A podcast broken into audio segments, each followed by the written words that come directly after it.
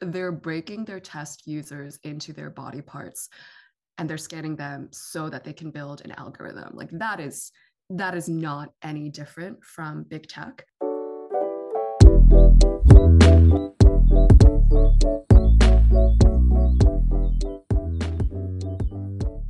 I'm Charley Johnson, and this is Untangled, a podcast about technology, people, and power.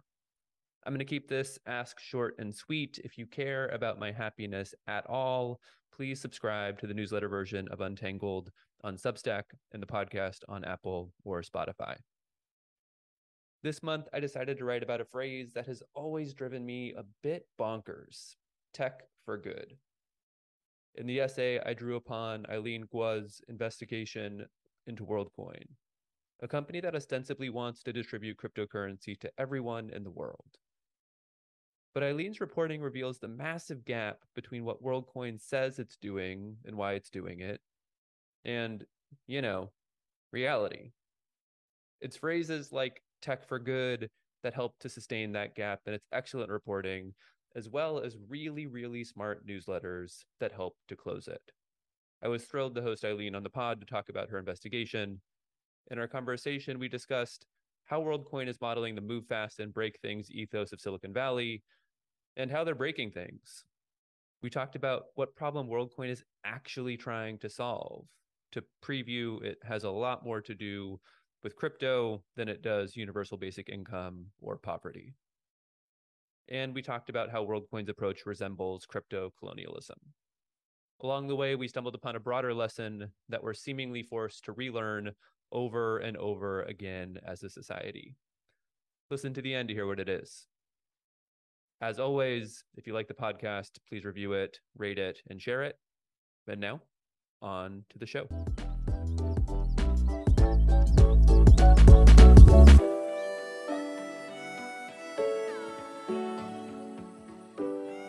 Eileen Guo, welcome to Untangled. Thank you so much for having me. Take me back to the beginning of your investigation piece on WorldCoin. How does that story start?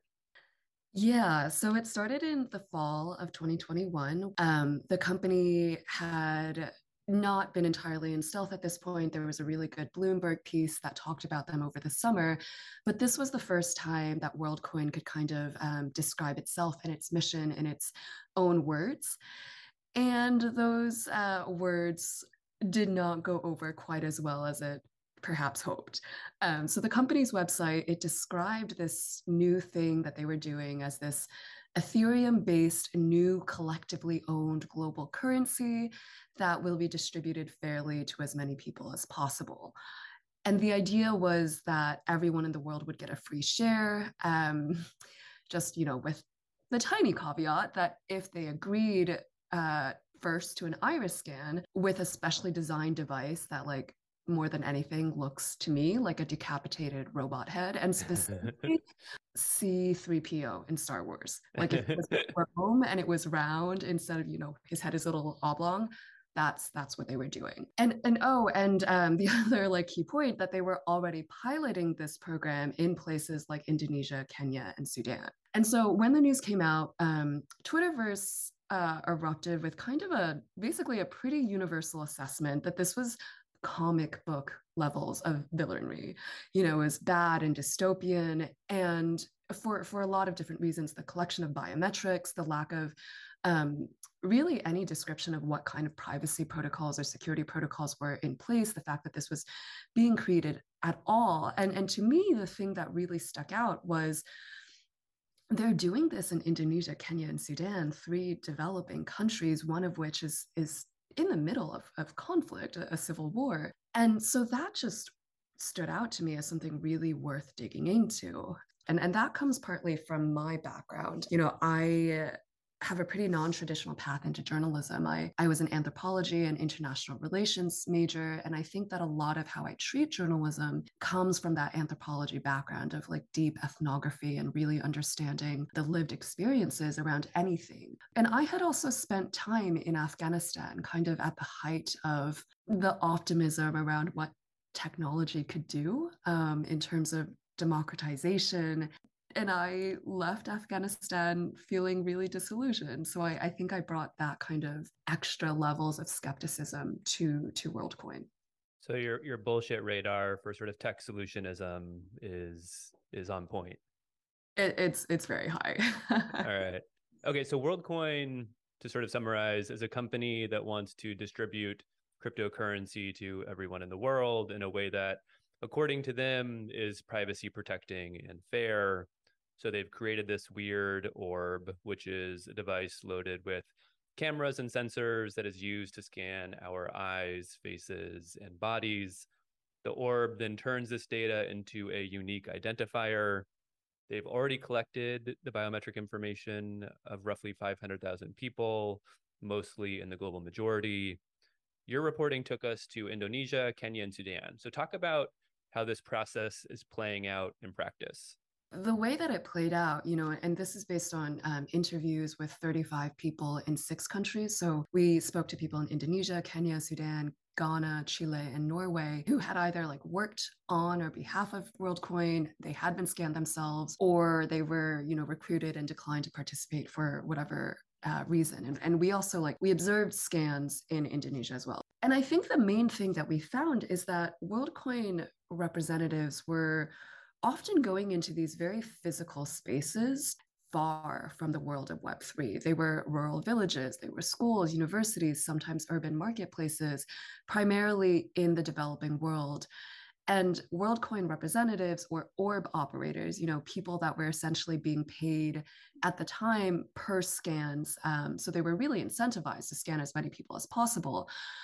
They were going in and essentially approaching people with offers of money um, and some that that was there was always this offer of uh, of WorldCoin, the token itself, which hadn't launched yet, and so it had no real monetary value. It was essentially an IOU of eventually you'll get this money. Um, but they were also being offered fiat currency. You know, in Kenya they were being offered um, M-Pesa, the digital currency. In in Indonesia, officials were being paid to essentially allow and promote um, the recruitment of, of their villagers and, and their constituents. So there was this monetary incentive um, that is really problematic when you also think about consent and how do you consent when you're being you know given money um, and also there was other consent issues and that people weren't really ever explained what the purpose of this collection was truly for they off they weren't told the the amount of data that was being collected people just thought it was an iris scan where in, in reality it was the iris the face it was a video of your face. Um, it was according to the privacy policy that a lot of people did not see or sign uh, and, mm. and in their languages. Um, you know it was all of this extra information. And not only were people being you know recruited to this for monetary reasons without clear understandings of what it was that they were doing. But a lot of them didn't know what crypto or web3 were. Uh, in some cases they didn't even have email addresses. And, and that just really brings up a lot of questions about what was worldcoin really trying to do. And that kind of became the central question that we were trying to answer in in our investigation I want to get to that uh, question in a minute. But first, in reading your article, it seemed to me that WorldCoin had slash maybe has a kind of move fast and break things approach. They're trying to encourage and incent as many signups as possible. They did not obtain informed consent. They're likely violating both the GDPR and local laws. I mean, what did you make of their approach? You know, I'm glad that you brought up the the the move fast and break things approach, uh, which is, of course, like that's how tech startups operate, right? And and I think what I made of their approach with that in mind is that this was taking the worst of how technology companies operate really to an extreme and to an excess. And I wanted to bring that back to you know broader tech and how they operate because this isn't just WorldCoin that's doing this. It really is how tech operates. It's just when you're talking about biometrics in developing world context, like the stakes are just so much higher. In the documents WorldCoin sent you, they referred to themselves as a civil society project. And the program was also marketed as a social assistance giveaway. So, in a context when the stakes are so high, how did those signing up for WorldCoin understand its mission? The short answer is that they really didn't understand WorldCoin's mission. You know, some of the interviewees that we spoke to did know about cryptocurrency and were actually excited to be, you know, getting in early and getting something potentially free. But that's not WorldCoin's real mission. Their real mission is to build an a, a new identity authentication software or platform uh, rather than software for Web3. And no one understood that. No one understood that this was a pilot project, that, that they were essentially giving up their privacy so that eventually, when WorldCoin supposedly launches with these privacy protecting protocols, that other people would be safer and, and more secure. You know, they didn't understand any of that. Right. So their data was just sort of used to train the algorithmic systems that would ultimately be deployed. That's right. And to be clear and I suppose fair to WorldCoin, they would get some of the coin that would eventually launch. Um, we actually s- spoke to a couple of people that talked about how in the initial days they were able to immediately trade their WorldCoin tokens on just normal platforms, and so some of them immediately moved that into uh, into Ethereum and Bitcoin, and then just had free Bitcoin, which was a cool perk for them. But that was not really how it was supposed to work, and that was not the case for most people. Um, so Indonesia for example, uh, we spoke to some village officials where these recruitment drives were, were happening, and they spoke about how WorldCoin representatives did market themselves as this social good. It was kind of this corporate social responsibility project at best, in the ways that it was potentially more deceptive, either in intent or in understanding. There was this big confusion between you know pandemic era giveaways that indonesian government officials were were giving out and what this was. And, and so several officials that we spoke to were concerned that villagers would think that this is another giveaway that the government is doing and and we're concerned that this is why people would be signing up. I mean this gets to the heart of what worldcoin was actually doing. Like what problem were they trying to solve? And you alluded to this a minute ago but there's a very generous read, which says WorldCoin genuinely cares about universal basic income. They think fraud is a big, big problem. And they came up with this weird, albeit imperfect technology in an attempt to address fraud while preserving privacy. On the other end, there's a read which says they're trying to solve problems within crypto itself, namely user enrollment and authentication, Sybil attacks, these kinds of things. And to do that, they need to sign up a lot of people and extract their data cheaply. And UBI is sort of a useful cover or way of selling what they're doing. I'm curious in the course of your reporting, how did you come to understand the problem WorldCoin is actually trying to solve? That became really one of the centerpieces of, of our investigation in a way that I didn't you know anticipate um, i thought when i started reporting this that this would be a look into what it was like to be one of the early test users of WorldCoin in the developing world. And it was that, you know, and it did reveal deceptive marketing practices, potentially bribery, you know, all of the things that we've already talked about. But the story also became an investigation of what was it that WorldCoin was actually trying to do. And, I think one of the things that's really important to know is that WorldCoin actually undercut its own argument that this was about universal basic income. In my back and forth with uh, their CEO, Alex Blania, with their PR representatives, they claimed that they've never described the company as providing UBI in their own marketing, which is such a sleight of hand, right? Because in one of the initial interviews, Sam Altman, uh, one of the co founders, and Alex Blania had explicitly talked about UBI uh, and that this was one of the reasons that they were starting this. And, and, and so, you know, after Blania told told me this, I went back to their website and, and it does say collectively owned global currency, not UBI. So maybe they're right in that. Uh-huh. Really, what I came away with was that this isn't about UBI, uh, that it was always about solving this bigger problem within Web3 uh, of authentication. That's really the conclusion. And so to do that, they create this orb. What is it? What data was it collecting? What happens to the data once it is ultimately collected?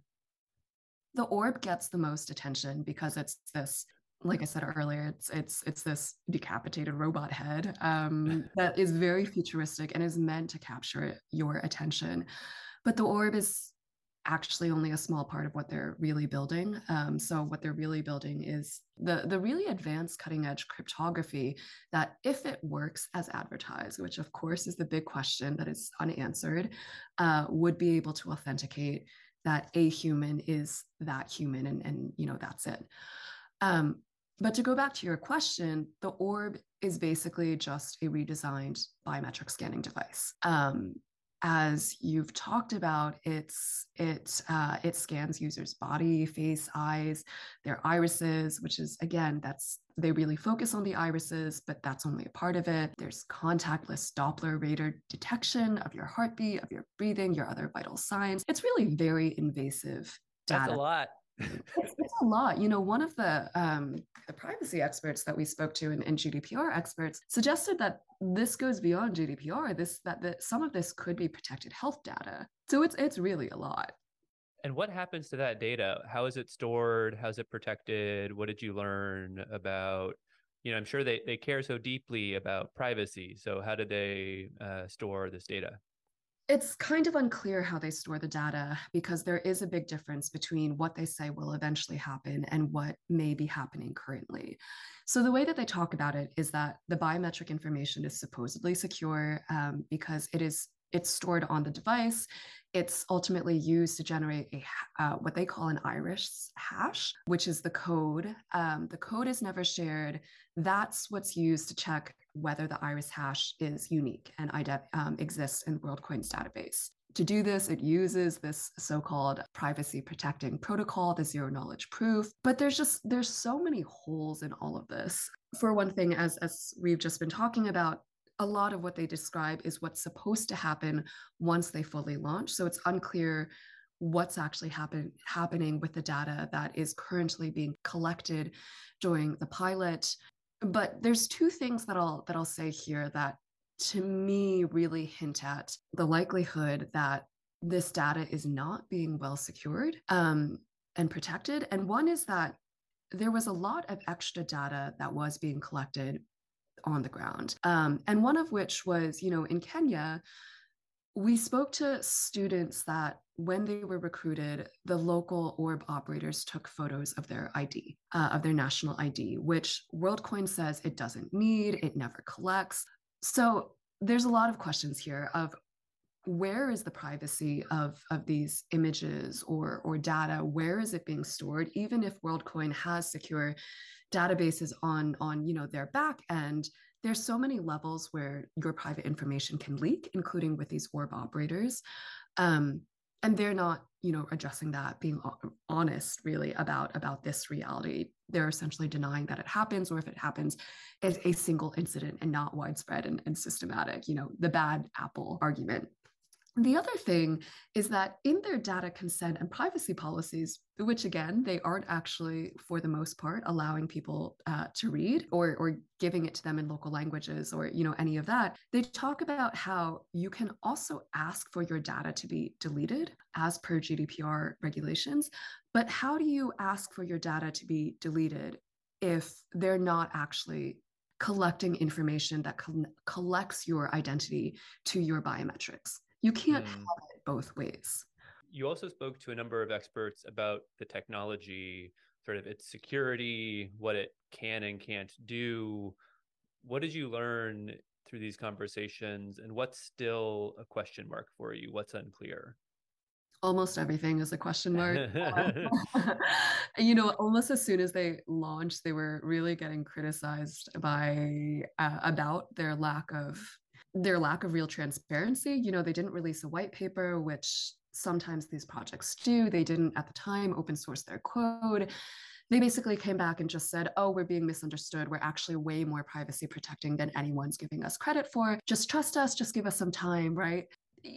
That's a lot to ask when you're also asking for biometric data, which is a big deal. So, uh, with that, the experts that I spoke to really weren't going off of much. Um, some of the cryptography experts did say that based on the very little information that they had, that if this technology works, which again is a big if, that it actually is really cutting edge and it could be very exciting. But again, does it work? That's an open question. But also, the technical protections that you build into a system like this are only a small part of anything's overall security. You know, a lot of it is around um, how are you collecting the data? What are you explaining to the users? It is about user consent. And I th- think the other thing is that a lot of what WorldCoin is trying to do does follow previous models of how technology operates.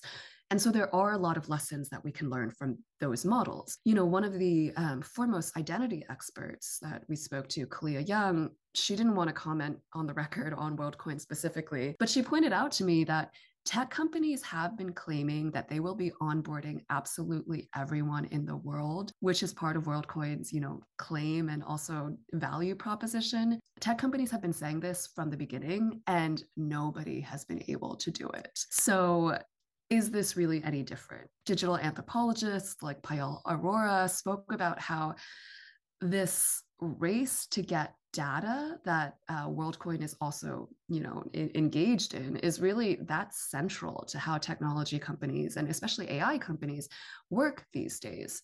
Um, it's also, you know, the model uh, of using these kind of like federated uh, gig workers essentially to go out and get the data and and to um, serve as the representatives of this company that also exists. That's how Aadhaar the, the biometric identity system in india works. That's how previous attempts of piloting technology have worked.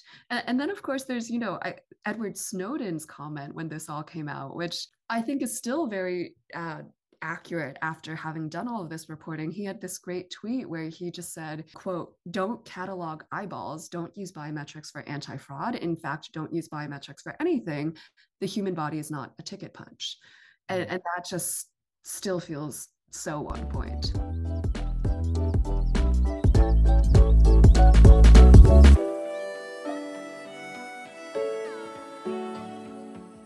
Oh, I want to focus in on your interview with WorldCoin CEO Alex Blania for a minute. So at one point, Blania says, quote, I'm not sure if you're aware of this, but you looked at the testing operation of a Series A company. It's a few people trying to make something work. It's not like an Uber with like hundreds of people that did this many, many times. Close quote. Take me back to that moment in the interview what was your reaction to that comment?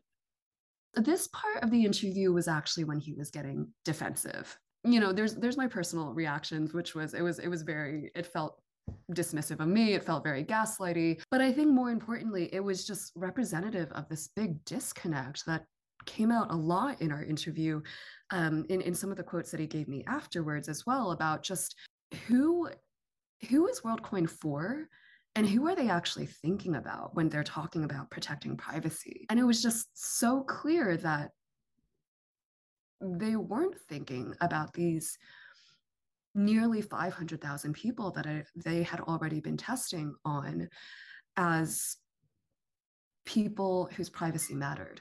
And, and so that moment, aside from like my personal visceral reactions of how he was treating me, which whatever, that moment, I think, was kind of the beginning of my starting to understand what this was really mm. about.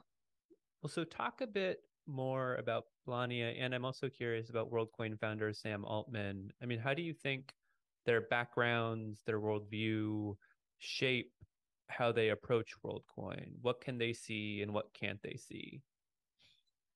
Yeah, I think that for um, Blania in particular, who has a you know engineering background and is very much the tech person, he saw it as an engineering problem, and that's really reflected in in their initial marketing as well. Um, and and Blania spoke to this as well. That he he said to me in our interview um, that he was shocked by the pushback I think that's kind of bullshit, to be honest. Um, how can you not think about these unintended consequences? But I think that speaks to this kind of bubble that they're in in Silicon Valley.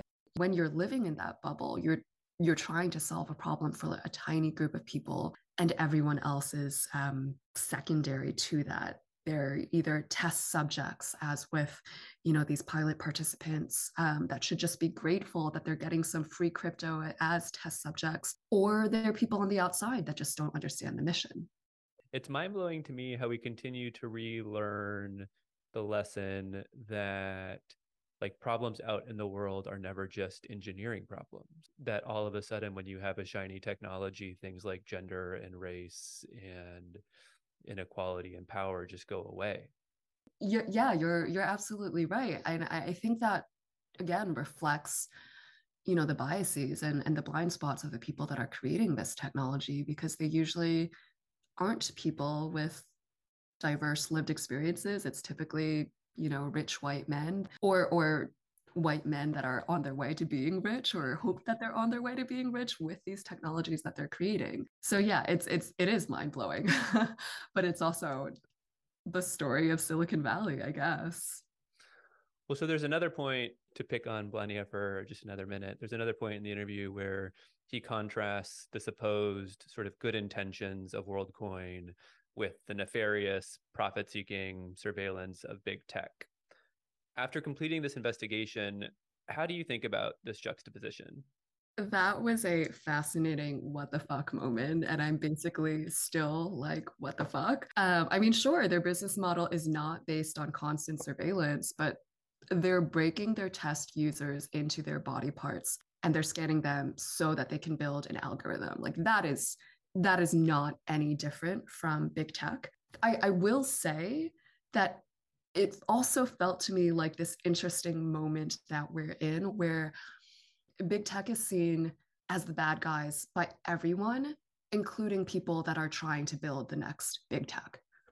And that to me is also fascinating. Also, what the fuck? It felt indicative of sort of the narrative fight that's going on right now between Web3 and Web2 and how Web2 has become a very convenient scapegoat? Yeah convenient scapegoat building a new set of technologies that are problematic in different ways. And similar ways.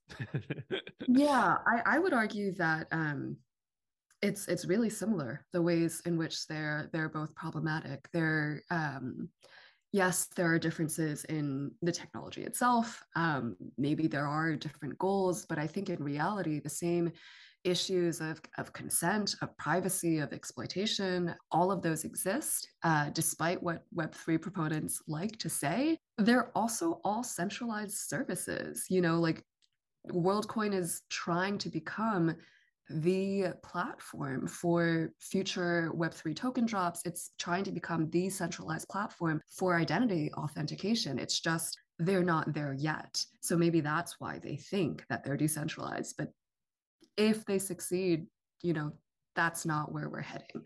Well, so then what are the questions we need to be asking now? What are the safeguards we need to be putting in place? You saw this up close and in personal. What should we be doing? I think the biggest question is just because we can build it, does does that mean that we should? Um, and and a second very related question is really always asking for whom is a product being built and at what cost.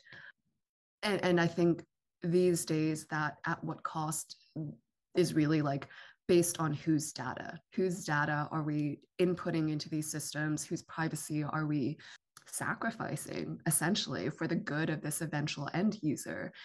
And i think one of the things that feels really frustrating to me about this is that a lot of people are asking these questions and have been asking these questions and and the bubble that we talked about the the people in the bubble that are actually creating these systems really don't seem to be listening.